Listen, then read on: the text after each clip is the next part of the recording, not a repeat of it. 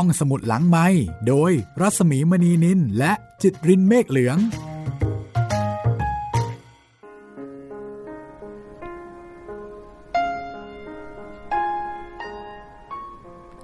น้ำสะท้อนเงาจันทร์ ขวัญยังหนาว น้ำสะท้อนเงาดาว ยังหนาวขวัญ น้ำตารวม น้ำยังท่วมไม่ถึงจันทร์ ทุกรวมกัน ก็ยังท่วมไม่ถึงดาว แม้ไม่ท่วมถึงดาว ยังหนาวฝัน แม้ไม่ท่วมถึงจันทร์ ฝันยังหนาว มองผืนน้ำจรดฟ้า น้ำตาพราว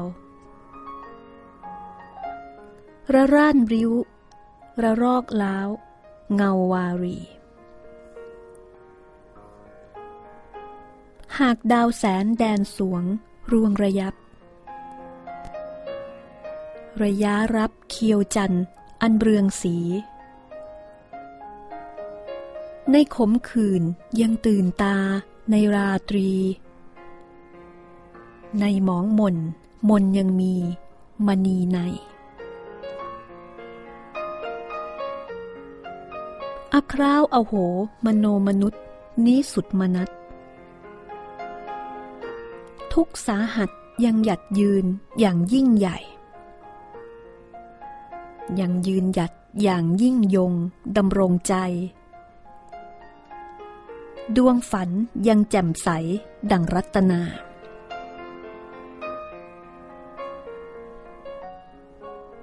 น้ำรวมน้ำเป็นมวลน้ำล้ำเหลือนัก รักรวมรักเป็นมวลรักล้ำเลอค่า อุทกท่วม รวมรักสู้ กู้ชีวา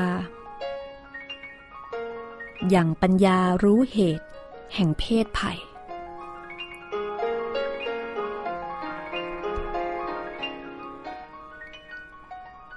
อุทกรุก ทุกท่วมท่วน เป็นมวลทุกมวลน้ำรุก คุกคามล้นหลามไหล หยาดน้ำตา สะท้อนดาว อยู่วาวไวหยาดน้ำใจ สะท้อนจันทร์ ปลุกฝันพราว เงาดาววัน เงาจันไหว ดวงใจแจ่มจันจริงแรม จันใจผ่อง ฟ้องฟ้าหนาว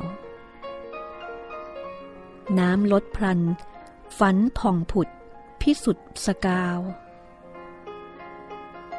ให้เราก้าวต่อก้าวไปด้วยกัน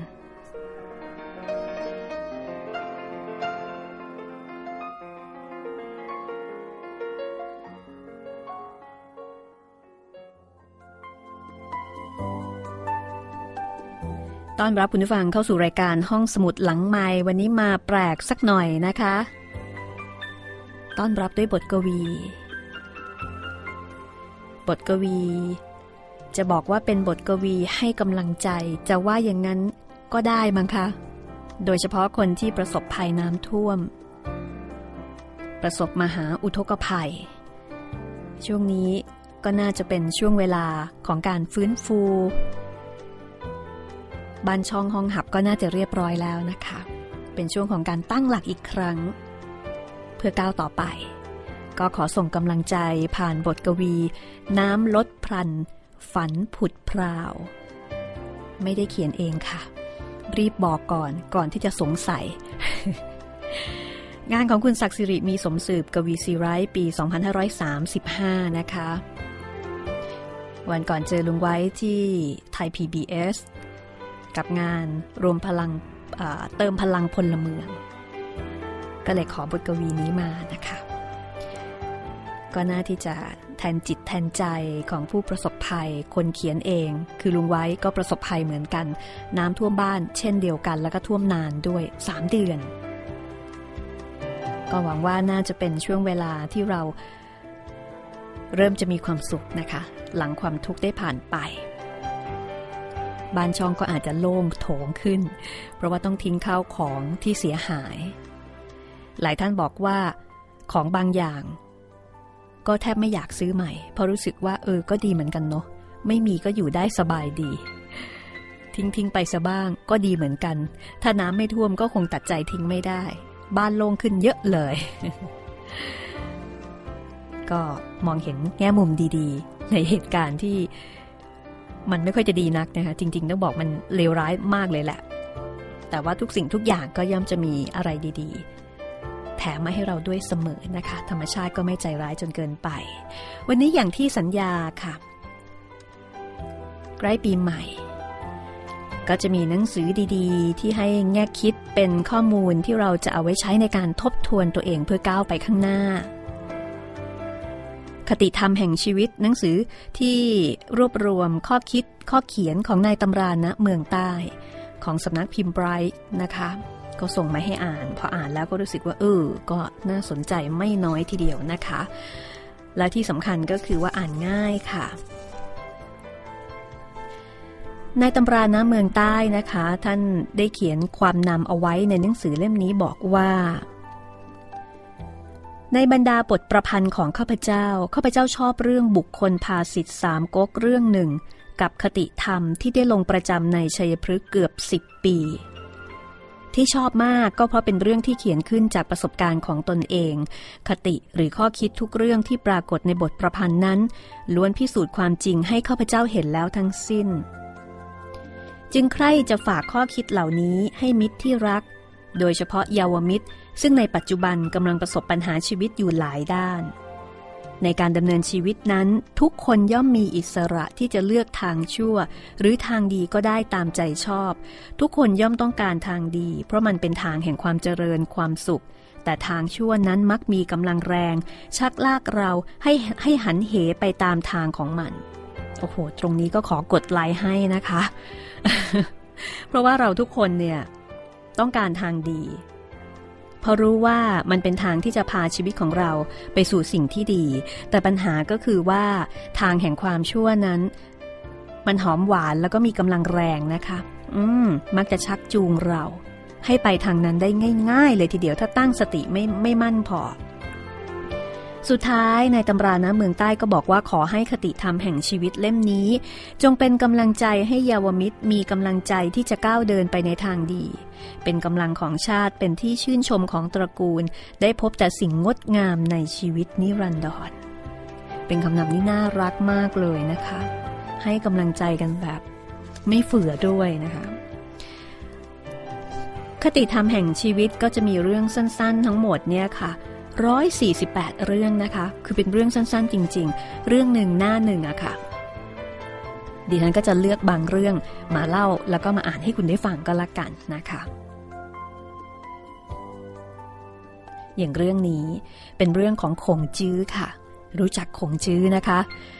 ชื่อเรื่องที่ตั้งแห่งความจริง ก็มีเรื่องเล่าว่า ครั้งหนึ่ง มีคนถามคงจื้อว่า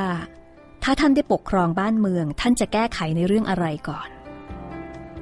คงจื้อตอบว่าอะไรรู้ไหมคะ ถ้าเป็นคุณฟังคุณฟังจะแก้ไขเรื่องอะไรก่อนเอ่ยแหมก็คงนึกแตกต่างกันไปนะคะ แต่ดิฉันว่านะ ต้องไม่ตรงกับของคงจื้อแน่ๆเลย คิดยังไงก็ไม่ตรง คิดยังไงก็ไม่เหมือน เพราะคงจื้อตอบว่า จะแก้ไขเรื่องภาษาให้ถูกต้องก่อน โอ้โห พระเจ้าช่วย แก้ไขเรื่องภาษา หมายความว่ายังไงสำคัญตรงไหน คนถามก็ประหลาดใจเช่นเดียวกับพวกเรานี่แหละค่ะ ก็ขอให้ขงจื้อเนี่ย ช่วยชี้แจงแถลงไขให้ฟังหน่อย ขอเหตุผลหน่อย ขอคำอธิบายหน่อย คงจื้อก็บอกว่า ถ้าภาษาไม่ถูกต้องการที่คนพูดกันก็จะไม่ตรงกับที่เขาต้องการให้คนอื่นเข้าใจ ถ้าคนไม่เข้าใจตรงตามที่พูดกัน เรื่องที่ควรจะทำได้เรียบร้อยเสร็จสิ้นไปก็จะทำไม่เสร็จ จริยธรรมและศิลปะทั้งหลายก็จะเสื่อมโทรม ความเที่ยงธรรมก็จะโอนเอ็นเมื่อความเที่ยงธรรมโอนเอ็นเสียแล้ว ประชาชนก็จะวุ่นวาย จะเอาอะไรเป็นที่พึ่งไม่ได้ เพราะเมื่อคำพูดไม่ถูกต้องแน่นอนเสียแล้ว ก็จะถือเอาอะไรเป็นสิ่งถูกต้อง เรื่องภาษาจึงเป็นสิ่งสำคัญยิ่งกว่าสิ่งใด ๆ ฟังแล้วเห็นด้วยไหมคะเรียกว่าพูดถึงแก่นแท้ ของการใช้ภาษานะคะคุณฟังเชื่อว่า มนุษย์เปลี่ยนแปลงตัวเองได้ใช่ไหมคะ แต่ประเด็นก็คือ การเปลี่ยนแปลงนั้นต้องมาจากเจ้าตัวเป็นสำคัญค่ะ การเปลี่ยนแปลงที่มาจากการบังคับไม่ค่อยยั่งยืน มีนิทานอิหร่านเรื่องหนึ่งค่ะ พูดถึงเจ้าชายองค์หนึ่ง เป็นเจ้าชายที่หลังโกงมาตั้งแต่กำเนิด ใครๆก็นึกว่าเจ้าชายองค์นี้ไม่มีวันจะยืนตั้งพระองค์เป็นสง่าได้แน่นอน แต่ครั้นเจ้าชายค่อยเจริญวัยขึ้น ท่านก็ให้ช่างปั้นปั้นรูปพระองค์เป็นรูปยืนลำตัวตั้งตรง แล้วเจ้าชายก็ให้เอารูปนั้นเนี่ยมาตั้งไว้ในห้องบรรทม ทุกๆวัน เจ้าชายก็จะไปยืนหน้ารูปปั้นนั้น ไม่ช้าพระบรากายก็ค่อยๆเหยียดตรงเป็นสง่าดังเช่นรูปปั้นนั้น ในตำรานะเมืองใต้ให้ข้อคิดว่านิทานเรื่องนี้ฟังดูราวกับเทพนิยาย แต่ว่ามันก็เป็นจริงได้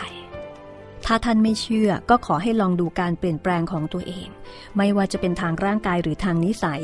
หากเรามีความตั้งใจจริงแล้ว เราก็อาจจะเปลี่ยนได้โดยไม่ยากนัก ผู้มีปัญญากล่าวว่า ในบรรดาสัตว์โลกมนุษย์เป็นสัตว์จำพวกเดียวกัน ที่อาจเปลี่ยนแปลงปรับปรุงตัวเองได้และเป็นผู้สร้างโชคชะตาของตัวเองด้วย เมื่อใดเรายังมอบชีวิตของเราให้แก่โชคชะตาหรือดวงดาว หรือวาสนาอะไรเช่นนั้น เราก็ยังไม่ควรได้ชื่อว่ามนุษย์โดยสมบูรณ์ อันนี้ก็กดไลค์ให้นะคะดิฉันรู้สึกว่าถ้าเราเชื่อมั่นในตัวเอง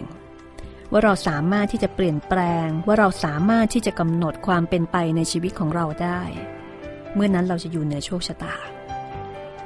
ไม่ว่าเคยไปดูดวง แล้วหมอดูจะบอกว่าเราจะเป็นอย่างนั้นจะเป็นอย่างนี้ แต่ถ้าเราไม่เป็นอย่างนั้นไม่เป็นอย่างนี้ เราจะเป็นอย่างที่เราต้องการจะเป็น และเรามุ่งมั่นเราตั้งใจ แต่มีข้อแม้ว่าสิ่งนั้นต้องเป็นสิ่งที่ดีสำหรับเราแล้วก็ไม่ทำร้ายคนอื่นด้วยเนี่ยนะคะ ดิฉันเชื่อมั่นว่าเราจะอยู่เหนือโชคชะตานะ อ่านแล้วก็รู้สึกชอบรู้สึกว่ามันเป็นการท้าทายดี แต่บางทีก็ทำไม่สำเร็จ หลายครั้งก็ก็ก็แปกแต่ก็ยังดีที่เราตั้งจิตตั้งใจว่าเราไม่ยอม โชคชะตาบอกว่าเราจะเป็นอย่างนี้แต่เราไม่ยอม หรือเราอาจจะยอมอย่างที่โชคชะตาบอกว่าเราต้องเป็นอย่างนั้น แต่เราจะเป็นอย่างมีความสุข อย่างเช่นถ้าเขาบอกโอ้ยชีวิตนี้ไม่รวยหรอกยังไงยังไงก็ไม่รวยดวงมันบอกอย่างนั้น ก็โอเค ถ้าพยายามแล้วมันก็ยังไม่รวย แต่ว่าเราจะไม่รวยอย่างมีความสุข เออ การไม่รวยก็ไม่ได้หมายความว่าเราจะมีความทุกข์นี่นา เราก็จะเป็นคนที่ไม่รวย หรือพูดง่าย ๆ ว่าเป็นคนจน แต่เราจะจนอย่างมีความสุขให้ดู ให้มีความสุขกับคนรวยๆหลายคนซะอีก คิดอย่างนี้แล้วรู้สึกว่ามันเกิดกำลังใจดีนะคะ มีชาวเดนมาร์กอยู่คนหนึ่งค่ะ ชื่อว่า AP Miller เเป็นเศรษฐีใหญ่ของเดนมาร์กนะคะ แล้วก็ได้ชื่อว่าเป็นมหาเศรษฐีที่ร่ำรวยมากคนหนึ่งของโลก AP Miller เป็นเจ้าของบริษัทเดินเรือใหญ่สายหนึ่งของโลกชื่อ Maersk Line ที่เมืองไทยก็มีสาขาของบริษัทเดินเรือนี้ คติของมิลเลอร์ก็คือคิดหาเงิน แต่มีคติอีกอย่างหนึ่งที่เขายึดถือปฏิบัติก็คือทำอะไรเพื่อเดนมาร์กอันเป็นประเทศของตน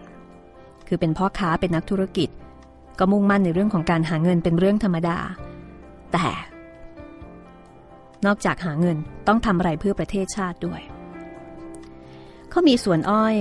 25,000 เอเคอร์ ที่แทนกันยิกาที่ต่างประเทศนะคะ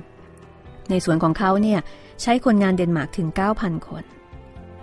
งานชิ้นหลังที่มิลเลอร์ได้ทำเพื่อเดนมาร์กก็คือการลงทุน 120 ล้านบาท เพื่อขุดค้นหาก๊าซและน้ำมันในเกาะกรีนแลนด์และเกาะฟาโร ซึ่งเป็นเกาะในการปกครองของเดนมาร์กเขาสัญญาว่าจะแบ่งผลกำไรให้รัฐบาลร้อยละ 12 นะคะ การที่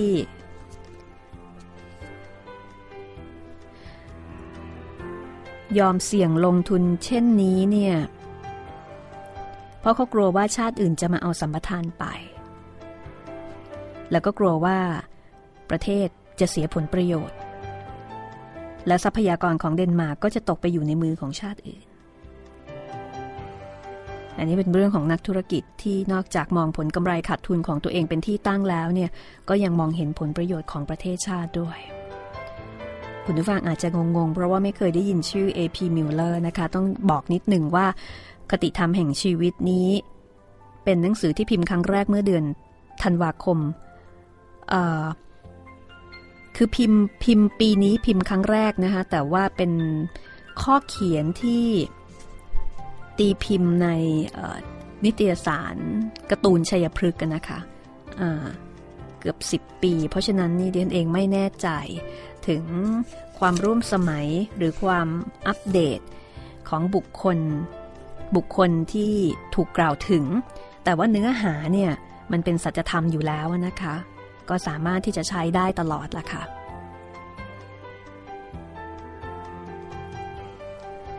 AP Miller นะคะนี่เป็นเศรษฐีชาวเดนมาร์กก็น่าสนใจ จากชาวเดนมาร์กไปที่ชาวอเมริกันกันบ้าง คุณผู้ฟังรู้จักแซมนิวเฮาส์ไหมคะแซมนิวเฮาส์ได้ชื่อว่าเป็นราชาหนังสือพิมพ์ เขาเป็นโรคแปลกอยู่อย่างหนึ่งก็คือ อยากเป็นเจ้าของหนังสือพิมพ์ ถ้ามีหนทาง แกก็ต้องซื้อหนังสือพิมพ์ต่างๆ ที่ออกอยู่มาเป็นกรรมสิทธิ์ ราคาเท่าไหร่เท่าไหร่เนี่ยไม่ค่อยได้คิด เคยเป็นเจ้าของหนังสือพิมพ์ถึง 19 ฉบับ โอ้โห ฉบับเดียวก็จะแย่อยู่แล้วนะคะในตำราหน้าเมืองใต้ก็บอกว่าน่าสงสัยว่าแกดูแลกิจการของแกได้อย่างไร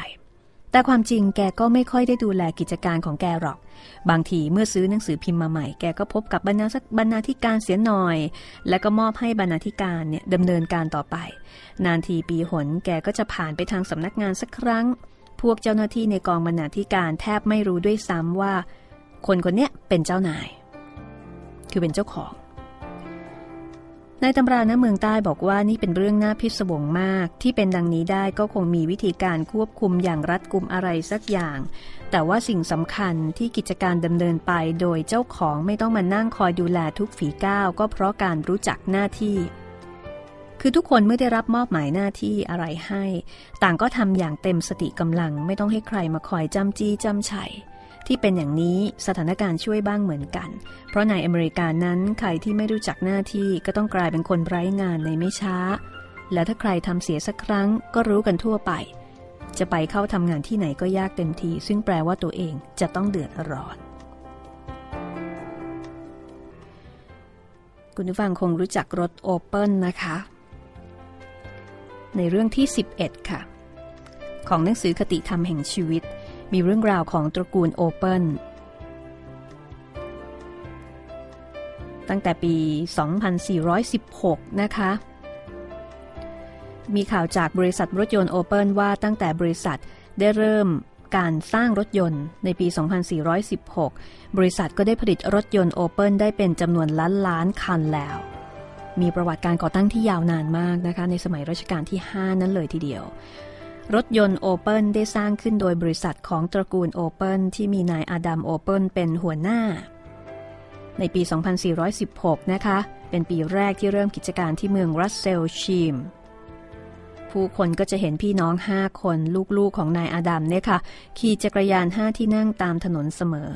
นี่เป็นยี่ห้อสำคัญที่ทำให้คนรู้จักชื่อเสียงของโอเปิลในระยะนั้น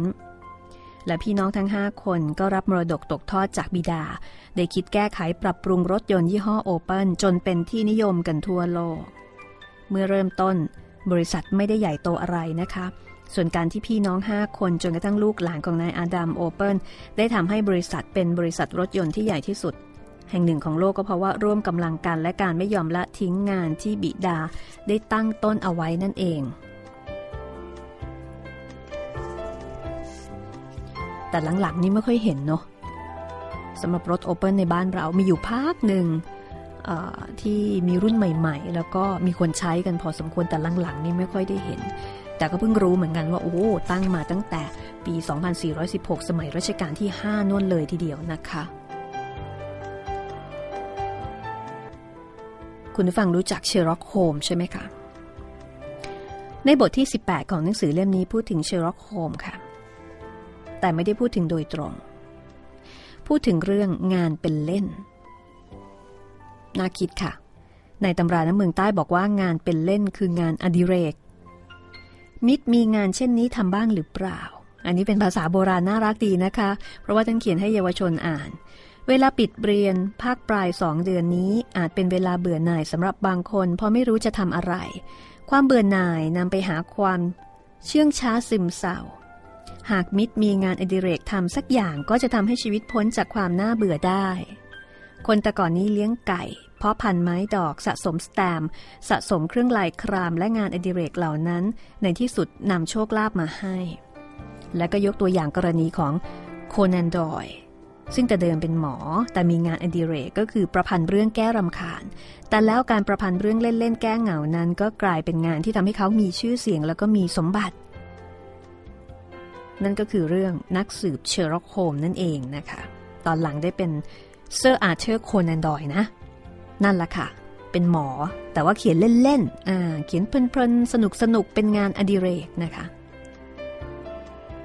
คือข้อเขียนนี่เป็นข้อเขียนสั้นๆ กลุ่มเป้าหมายก็คือ เยาวชนนะคะ เพราะฉะนั้นในตำราในเมืองใต้ก็จะเขียน เขียนแบบง่ายๆ เข้าใจง่าย ๆนะคะ ซึ่งคนเดี๋ยวนี้ก็ชอบอ่านอะไรง่ายๆ สั้น ๆ ใช่ไหมคะ เพราะนั้นก็น่าสนใจ ถ้าเกิดว่าจะหาหนังสือง่าย ๆ แต่ว่าได้ข้อคิด เอาเรื่องนี้ดีกว่าค่ะ ชื่อเรื่องชนะเลิศ ในคำโครงโลกนิตมีโครงบทหนึ่งความว่า ใครคนหนึ่งใจเหี้ยมหานได้มีชัยฆ่าคนมาแล้วนับไม่ถ้วน แต่คนคนนี้ก็ยังไม่เก่งกล้าเท่าเทียมคนที่สามารถเอาชนะใจตัวเองได้ และท่านก็สอนเด็กๆนะคะว่า มิตรเคยจำไว้หรือเปล่าว่าได้เคยต่อสู้กับใจของตนเองมากี่ครั้ง และเคยชนะบ้างหรือไม่ โอ้ยอันนี้ก็น่ากดไลค์ให้มากเลยนะคะ และท่านยกตัวอย่างว่าเมื่อเร็วๆนี้มีข่าวในหนังสือพิมพ์ว่า เด็กวัยรุ่นคนหนึ่งใช้ปืนยิงเด็กหนุ่มอีกคนหนึ่งเวลากลางวันแสกๆต่อหน้าคนหลายคน สาเหตุมีนิดเดียวว่าเด็กหนุ่มคนถูกยิงนั้นได้เคยหยามน้ำหน้า แล้วก็คุมเพื่อนชกต่อยผู้ยิง เหตุมีเท่านี้แต่เด็กคนยิงถือว่าเป็นการลบหลู่เกียรติอย่างรุนแรง ซึ่งเขาจะต้องให้เพื่อนผู้นั้นใช้กรรมด้วยชีวิต แต่เมื่อได้ยิงเขาตายไปแล้วแน่นอนว่าตัวเองก็ต้องรับกรรม อาจจะต้องทรมานอยู่ในคุกตารางหลายสิบปี นี่เป็นเรื่องที่เขียนขึ้นนานแล้วนะคะ แต่ว่าก็ยังร่วมสมัยอยู่ เพราะปัจจุบันก็ยังคงมีเรื่องแบบนี้เกิดขึ้นอยู่เนืองๆในตำราเนื้อเมืองใต้ก็บอกว่าเด็กหนุ่มคนนี้ไม่อาจเอาชนะใจของตน คือห้ามใจไม่ให้ไปพยาบาทและทำร้ายเขา เวลานี้มนุษย์เอาชนะสิ่งทั้งหลายได้เกือบหมด แต่สิ่งที่ตัวเองยังเอาชนะไม่ได้ ก็คือหัวใจของตนนั่นเอง การพ่ายแพ้ในด้านนี้มีมากขึ้นทุกที จะเห็นว่าผิดใจอะไรกันนิดหน่อย ก็ใช้วิธีตัดสินกันด้วยวิธีรุนแรงเสมอ นี่คือความป่าเถื่อนของคนท่ามกลางความเจริญของวัตถุที่คนสร้างขึ้นเอง เดี๋ยวช่วงหน้านะคะ มาฟังเรื่อง อาหารสี่ประเภท วันหนึ่งหนึ่งคุณรับประทานอาหารอะไรบ้าง น่าสนใจไหมคะ อาหารสี่ประเภท รับรองว่าไม่ไม่ได้เป็นอย่างที่คุณคิดแน่นอน ไม่ได้หมายถึง โปรตีน วิตามินเกลือแร่อะไร ไม่ใช่อย่างนั้น แล้วก็มีเรื่องคติ สมเด็จเจ้าพระยา ความงามคืออะไร แล้วก็มีอีกหลายเรื่องนะคะ อดใจรออีกสักครู่ กับหนังสือคติธรรมแห่งชีวิตของนายตำราเนื้อเมืองใต้ที่เขียนให้วัยรุ่นแล้วก็เยาวชน สมัยก่อนอ่านนะคะ ก็เลยใช้ภาษาว่ามิตร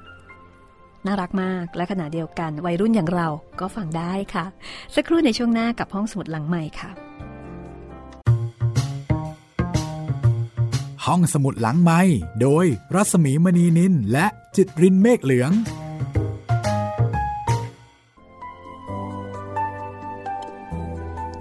เข้าสู่ช่วงที่สองของห้องสมุดหลังใหม่นะคะ มาฟังกันต่อดีกว่า กับคติธรรม แห่งชีวิต ข้อคิดข้อเขียนของนายตำราเนเมืองใต้ ที่เขียนลงในนิตยสาร ดิฉันเข้าใจว่าน่าจะเป็นการ์ตูนชัยพฤกษ์สมัยก่อนนะคะคือในตำราเนเมืองใต้ ท่านสื่อสารกับวัยรุ่นในยุคนั้นคือพอเราอ่านเนี่ยนอกจากข้อคิดที่ได้ ซึ่งหลายเรื่อง ก็เป็นสากลแล้วก็อากาลิโกนะคะ คือไม่ขึ้นอยู่กับการเวลา แต่ว่าภาษาที่ใช้น่ารักจังเลยอะที่ท่านเรียกวัยรุ่นว่ามิตร แล้วก็เป็นการสอนวัยรุ่นนะนะคะ ให้เข้าใจชีวิต ให้รู้จักยั้งคิด ก็ทำให้ได้เห็นวิธีการพูดคุยของผู้ใหญ่แต่ก่อน เวลาที่คุยกับเด็ก ไม่รู้เหมือนกันนะคะว่า เด็กๆยุคนี้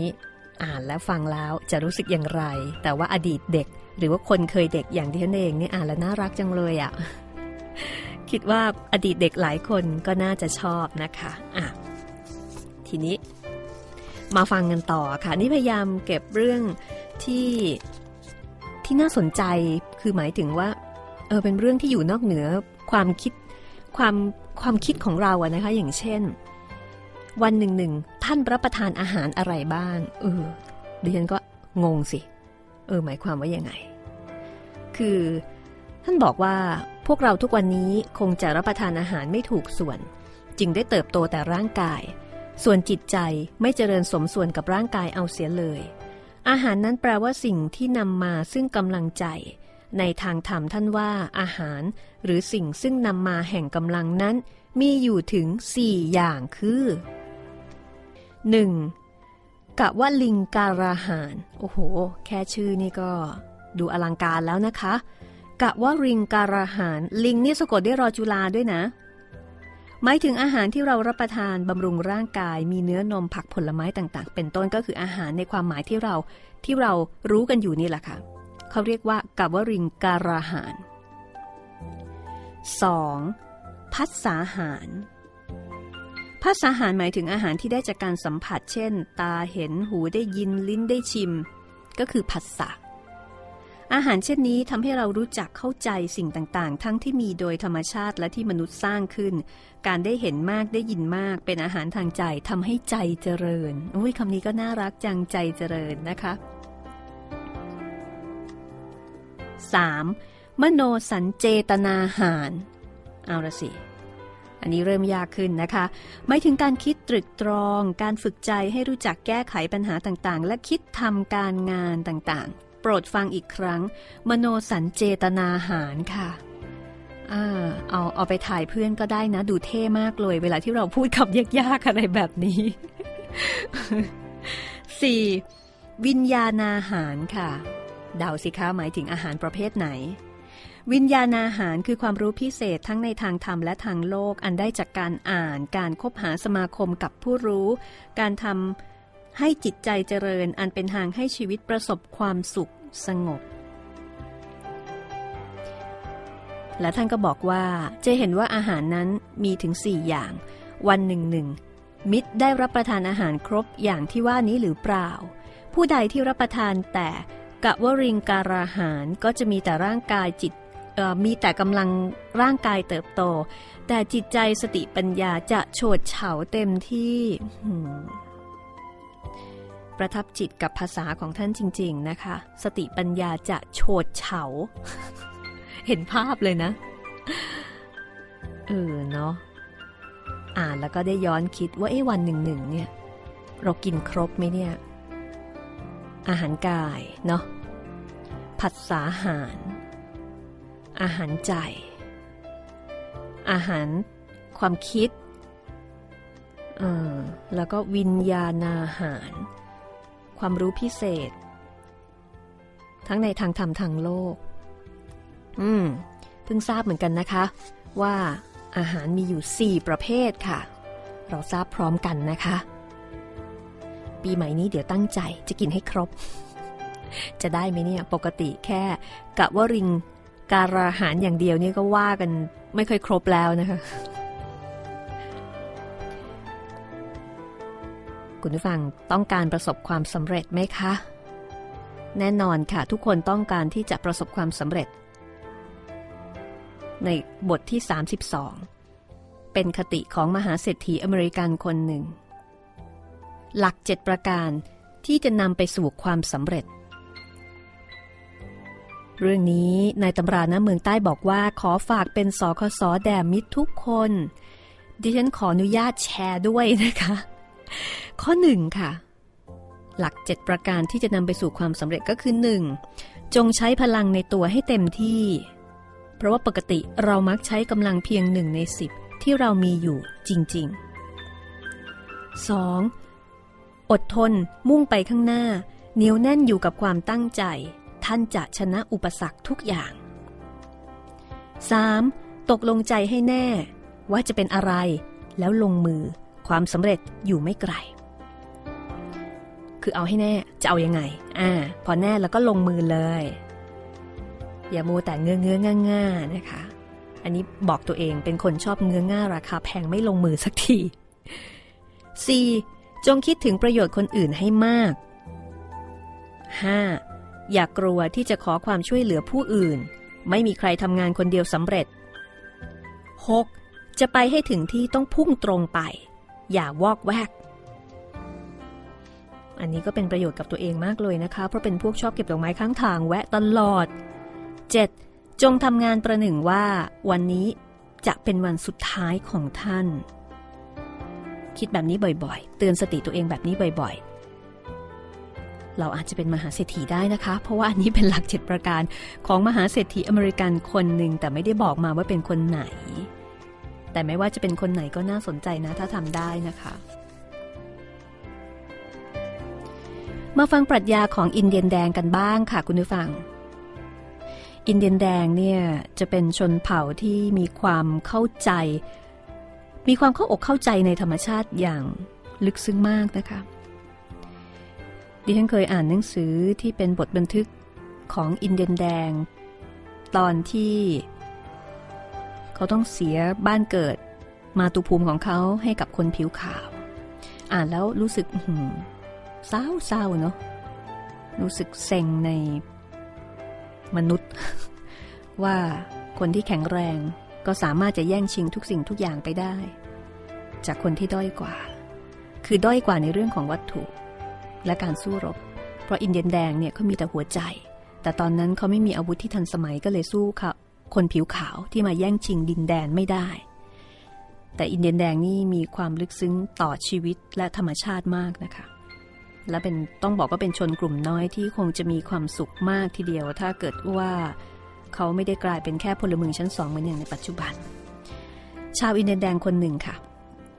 กล่าวว่าความละอายต่อบาปนั้นเป็นน้ำสามแฉกอยู่ในหัวอกของเขา เมื่อเขาประพฤติดีน้ำสามแฉกนั้นก็อยู่นิ่งเป็นปกติ แต่พอเขาทำชั่วทีไรมันก็หมุนตัวทำให้เขาเจ็บแปรปราบทรมาน แต่ถ้าเขาทำชั่วบ่อยเข้า ปลายหนามจะสึกหายไป แล้วเขาก็จะไม่รู้สึกเจ็บอีก ชาวอินเดียนแดงนี้ ในตำราน้ำเมืองใต้ก็อธิบายให้มิตรตัวน้อยๆของท่านฟังว่าเป็นเผ่าหนึ่งอยู่ในสหรัฐ สหรัฐอเมริกานะคะ แบ่งออกเป็นหลายเหล่าด้วยกัน เป็นพวกที่มีวัฒนธรรมสูง มีคติอะไรน่าฟังหลายข้อทีเดียว อย่างเรื่องที่บอกว่า ความละอายต่อบาปนั้นเป็นน้ำสามแฉกอยู่ในหัวอก ก็หมายความว่าคนเราเมื่อแรก ๆทำความชั่วนั้น ก็รู้สึกสะดุ้งสะเทือนละอายต่อบาป แต่เมื่อทำบ่อยเข้าจิตใจก็มีด้าน ก็ด้านมีสันดานเสื่อมทราม โดยตนเองหารู้สึกไม่ ใครเตือนก็ไม่ฟังไม่ยอมเข้าใจ จิตใจด้านต่อปลายแหลมคือคำเตือนเสียแล้ว จึงไม่ต้องสงสัยเลยว่าคนทำความชั่วเป็นนิดย่อมไม่แลเห็นบาปกรรม อันจะเกิดจากความชั่วที่ตนกระทำไปนั้น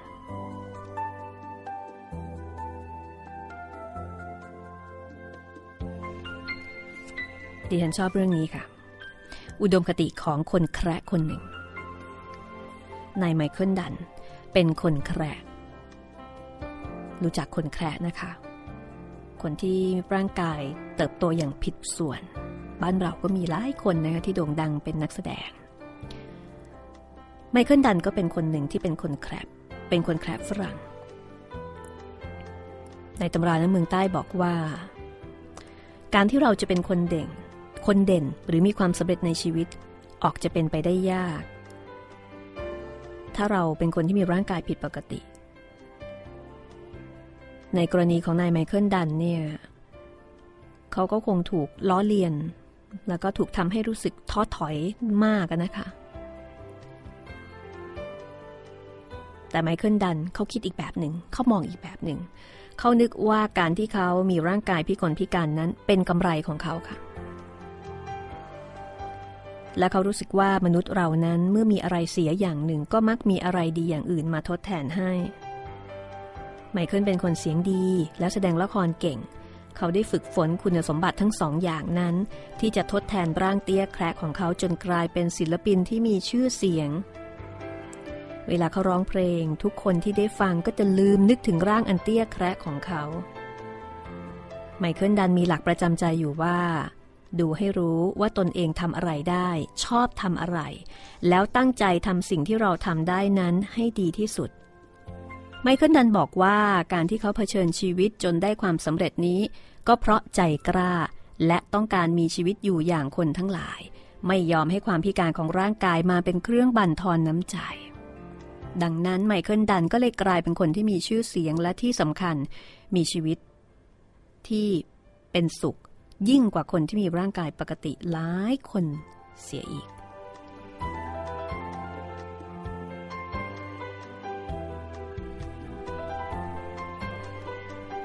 ข้อนี้ก็น่าคิดค่ะ เรื่องที่ 73 การอบรมใจ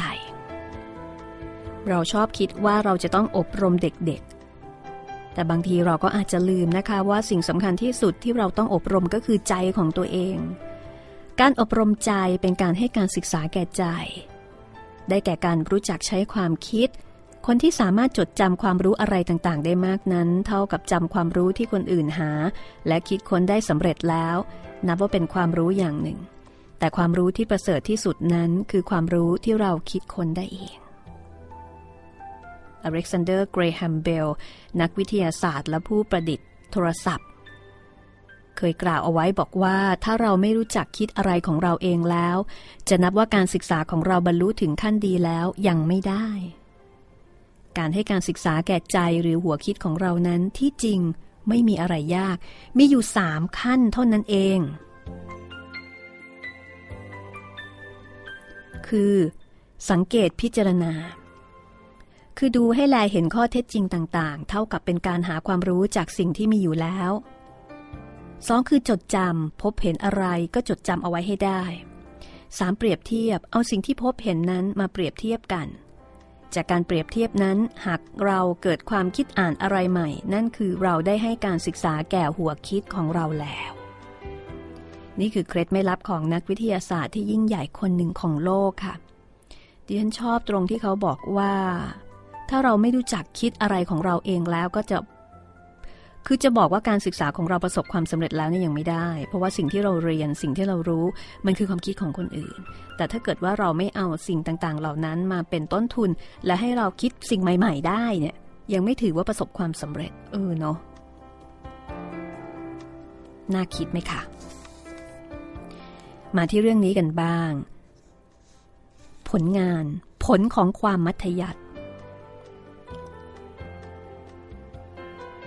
แอนดรู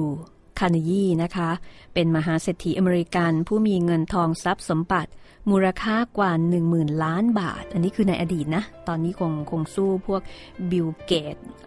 อะไรล่ะ หรือว่าวอร์เรนบัฟเฟตต์ไม่ได้นะคะแอนดรูคาร์เนยีเนี่ยเคยบอกว่าคนใดตายมั่งมี คนนั้นตายอย่างน่าอับอาย เอ๊ะ หมายความว่ายังไง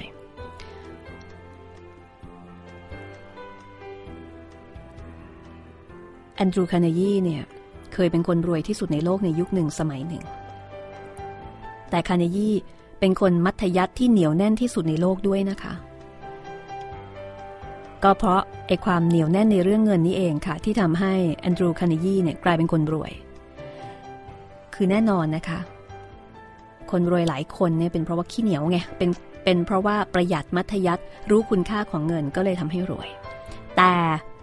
เมื่อมีเงินจนนับไม่ถ้วนแล้วแอนดรูคาร์เนยีก็ใช้เงินนั้นเป็นสาธารณกุศลแบบไม่อั้นค่ะ คือขี้เหนียวกับตัวเอง แต่ไม่ได้ขี้เหนียวกับคนอื่น แม้แต่ประเทศไทยก็ยังได้ประโยชน์จากเงินบริจาคของคาร์เนยีว่าไปแล้วลูกหลานทายาทของคาร์เนยีได้รับมรดกจากท่านไม่เท่าไหร่คาร์เนยีคงจะแลเห็นว่าเงินที่ได้มาเปล่าๆนั้นเป็นอันตรายแก่ผู้รับ นี่แหละค่ะ คาเนยี่จึงบอกว่าคนใดตายมั่งมีคนนั้นตายอย่างน่าอับอาย เออ อ่านแล้วน่าคิดจริง ๆนะคะ กับความคิดของเศรษฐีฝรั่ง คือเศรษฐีฝรั่งหลายคนเขาคิดคล้าย ๆ กันนะ ว่าถ้าเขารวยแล้วเนี่ยเขาจะต้องแบ่งปันเอาเงินที่ได้มาให้กับคนอื่นให้กับสาธารณกุศล แต่เขาจะให้เงินเป็นมรดกกับลูกหลานเนี่ยแค่ส่วนหนึ่งเท่านั้นเองคือเป็นเป็นต้นทุน เอาไปต่อทุน แต่ให้ไม่เยอะ ราะเขารู้ว่าไอ้เงินที่ได้มาเปล่าๆเป็นอันตรายต่อคนที่เขารัก จะทำให้ลูกหลานของเขาเนี่ยเสียผู้เสียคนแล้วก็ขาดแรงบันดาลใจ เพราะฉะนั้นเขาจะให้ไม่เยอะ ส่วนที่เหลือเนี่ยทำบุญ อันนี้ถ้าพูดแบบไทยๆนะทำบุญของเขาก็คือเป็นประโยชน์ต่อสาธารณกุศล แล้วก็ให้กันชนิดที่เรียกว่ากระหน่ำซัมเมอร์เซลไม่เสียดายด้วย น่าคิดนะคะ กับวิธีการเป็นเศรษฐี เข้มงวดกับตัวเอง แต่เมื่อรวยแล้วคืนให้กับสังคม ให้กับครอบครัวเนี่ย ส่วนหนึ่งเท่าที่จำเป็น เพราะถ้าเกิดไม่อย่างนั้นแล้ว เงินจะทำร้าย คนที่เขารัก โดยเฉพาะลูกนะคะ แต่เศรษฐีไทยบางทีเราก็มักทำตรงกันข้ามนะคะ น่าคิดค่ะ อันนี้ก็เป็นส่วนหนึ่งของข้อคิดคติธรรมแห่งชีวิต ในตำราเนื้อเมืองใต้สำนักพิมพ์ไบรท์นะคะ ช่วงปีใหม่ ยังมีหนังสือดีๆ อีกหลายเล่มแล้วก็หลายเรื่องนะคะ ถ้าเกิดว่าไม่ได้ออกต่างจังหวัด ใช้เวลาพาครอบครัวเข้าร้านหนังสือ คุณพ่อคุณแม่คุณลูก หาหนังสือที่ตัวเองชอบ แล้วก็อากาศเย็นๆแบบนี้นะคะ โอ้ยอ่านหนังสือกับบ้านชวนกันทำอาหารอร่อยๆหรือไปหาอะไรอร่อยๆกิน พักผ่อนกันอย่างเรียบง่ายดิฉันว่าก็เป็นปีใหม่ที่แสนจะมีความสุขแล้วล่ะค่ะว่างๆก็นั่งทบทวน กับชีวิตกับวันเวลาที่ผ่านมา เพื่อตั้งหลักตั้งสติก่อนสตาร์ทแล้วก็เริ่มต้นชีวิตใหม่ แล้วพบกันใหม่กับห้องสมุดหลังใหม่นะคะบ่ายโมงถึงบ่ายสองโมง ทาง www.thaipbsonline.net กับดิฉันรัศมีมณีนินค่ะ ตอนนี้กำลังช่างใจอยู่นะคะ ว่าจะนำซีรีส์เรื่องยาวเรื่องไหนมาเล่าให้คุณได้ฟังเป็นของขวัญปีใหม่ สื่อสารกันได้ที่ Facebook รัศมี 28 R A W S A M W E 28 นะคะ แล้วพบกันใหม่ตอนหน้า ห้องสมุดหลังไม้โดยรัศมีมณีนินและจิตรินเมฆเหลือง